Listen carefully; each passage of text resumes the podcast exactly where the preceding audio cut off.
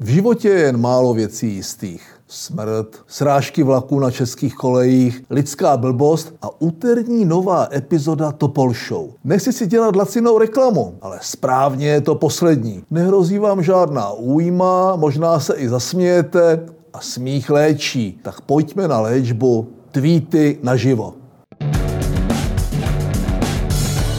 Vybral jsem na tweetu veršovánky tří autorů. Dominantně zavináš ten, co se dívá, které jsem drze skompiloval. Nač se trajdat po Evropě, hledající zážitek. O vzruch praví, postará se nevolený dobytek. Neumrzni v Pyrenejích, Nenech se sníst lvicí, zemři doma, na kolejích, s českou železnicí. Chceš-li lehce jetou jety, zaparkuj u dráhy. Vedle tebe přisedne ti mašin fíra od Prahy. Nechápu to, co vám vadí. Vždyť je jako na klíček. Neodmlouvá, nespí, nejí. Pan ministr Havlíček. Nať se tísnit na palubách šimáněho perutí. Vlakem můžeš vychutnat si opravdové vzplanutí. Není urna jako urna. U voleb se poučí. A snad tahle vládní banda historicky zahučí.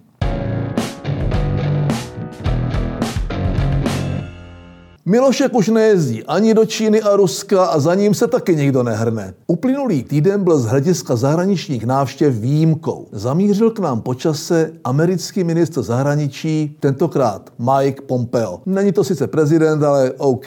Je dobré vědět, že s námi USA stále počítají a do předvolební roadshow nás zařadili. Ukázali jsme jim, že jako partneři za moc nestojíme. Podepsat memorandum za boj proti ruskému a hlavně čínskému vlivu? No ne, o tom nechceme slyšet. A nějaké konkrétní kroky proti čínskému Huawei a ruskému Rosatomu? To ani náhodou. Přesunout k nám nějaké americké vojáky ze sousedního Německa? Ha! Dobrý vtip. Zeman tomu nasadil korunu, když Pompeovi naopak doporučil s Putinem a si tím Pingem spolupracovat. Něco mi říká, že těch 20 minut, které si Majek na setkání s Milošem udělal, bylo tak o 20 minut déle, než snesl. Jsou věci, které si nevyberete. Rodiče, kterým se narodíte, barvu kůže nebo prezidenta Běloruska. Nechce se mi říkat, že v Bělorusku proběhly volby, protože ta odporná, zinscenovaná fraška neměla s volbami nic společného. Lidi ale podvod v režii Lukašenka nesežrali. Naopak, v zemi se konají největší protesty v moderní historii. Diktátor je krutě potlačuje. Musíme udělat, co je v našich silách, aby Bělorusové svobodu vybojovali. Když se na ně vykašleme, Stejně jako jsme hodili přes palubu Gruzii, Krym a Hongkong, tak mohou brzy svou formu demokracie přivést do Minsku ruské tanky. Jako u nás před 42 lety. Víme, jak taková demokracie vypadá. Stejně jako totalita, protože to je totalita. Připomněli jsme si v týdnu dvě historické události. Úterý by narozeniny oslavil Jan Palach. Bylo by mu teprve 72 let. Ve čtvrtek to bylo 75 let od návratu českých letců Royal Air Force do vlasti. Palach se kvůli komunistům upálil a z hrdinných pilotů, riskujících vlastní životy v leteckých bitvách s nacisty, udělali bolševici nepřátelé národa. Pozavírali je do lágru a když je takto o život nepřipravili, tak jim ho alespoň zničili. Palachovi by při sametové revoluci bylo 1,40. Co by asi dnes dělal? Část letců se svobody na rozdíl od něj dožila. A komunisté drží dnes vládu. Snad i oni budou jednou vzpomínkou. Hnusnou, ale vzpomínkou. Čím dříve, tím lépe. Prezidentské volby jsou až v listopadu, ale kdo už si zvolil, je kandidát demokratů Joe Biden. Vybral si svou kandidátku na prezidentku, pardon, viceprezidentku. Její kalifornská senátorka a někdejší prokurátorka Kamala Harrisová, která během primárek Bidena tvrdě kritizovala. Válečná sekera asi byla zakopána. A tak teď Harrisová může být první černoškou na daném postu. Ale ouha, politicky korektním aktivistům se zdá málo černá. Pro pravičáky je moc levicová, pro levičáky málo progresivní. Jednoduché to teda mít nebude.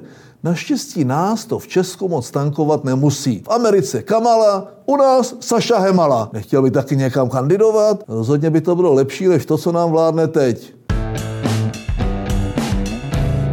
Feministkám vadí fifinka. Prý je submisivní a podporuje špatné stereotypy, jako jediná holka ve čtyřlístku vaří, pere, uklízí a tak. Nevím, jestli se vám smát nebo brečet nebo brečet smíchy. Pro mě byla Fifinka vzorem rázné, sebevědomé ženské. Spráskla na jednu hromadu bobíka i s myšpulínem. Nemluvě o změkčilém podpantoflíkovi Pinďovi. Jestli se nám mítůčka začnou vrtat i do dětských komiksů, tak se teprve o Fifinku začnou bát. Nenajde totiž sobě rovného chlapa. Všude budou jen sami při posraní bezpohlavní Pinďové. A to si Fifinka nezaslouží.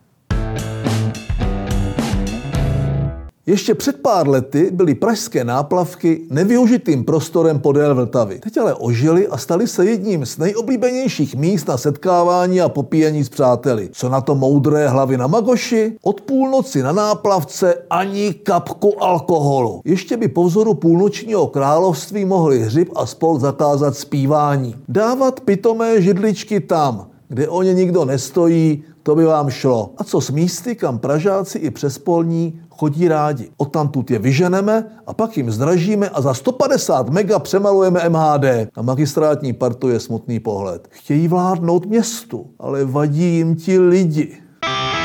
Titul Pitomec nakonec genderově korektně opět zamíří k ženské nominance. Konkrétně k ženě s obdivuhodnou reinkarnační schopností Deus ex machina české politické scény Janě Bobošíkové. Byla v jedné ze dvou obskurních partiček s ovcí Burešem, Mlhošem a Klekánicí jako urputná bojovnice za mariánský sloup a křesťanské dědictví. Proti tomu v zásadě nic nemám, jen tiše šeptám, svatá Maria, Matko Boží, pro za nás hříšné, či možná jen hloupé. Tato komunistická kandidátka na prezidentku byla před pár lety největší bojovnící proti církevním restitucím a navrácení komunisty ukradeného majetku. Možná svůj vztah k církvi změnila, ale spíše se obávám, kam zase bude kandidovat. A i kdyby jí to bylo stejně k ničemu, jako její kandidatury kamkoliv, tak si vyslouží alespoň titul Pitomec nakonec. Těším se na vás příště. Ahoj.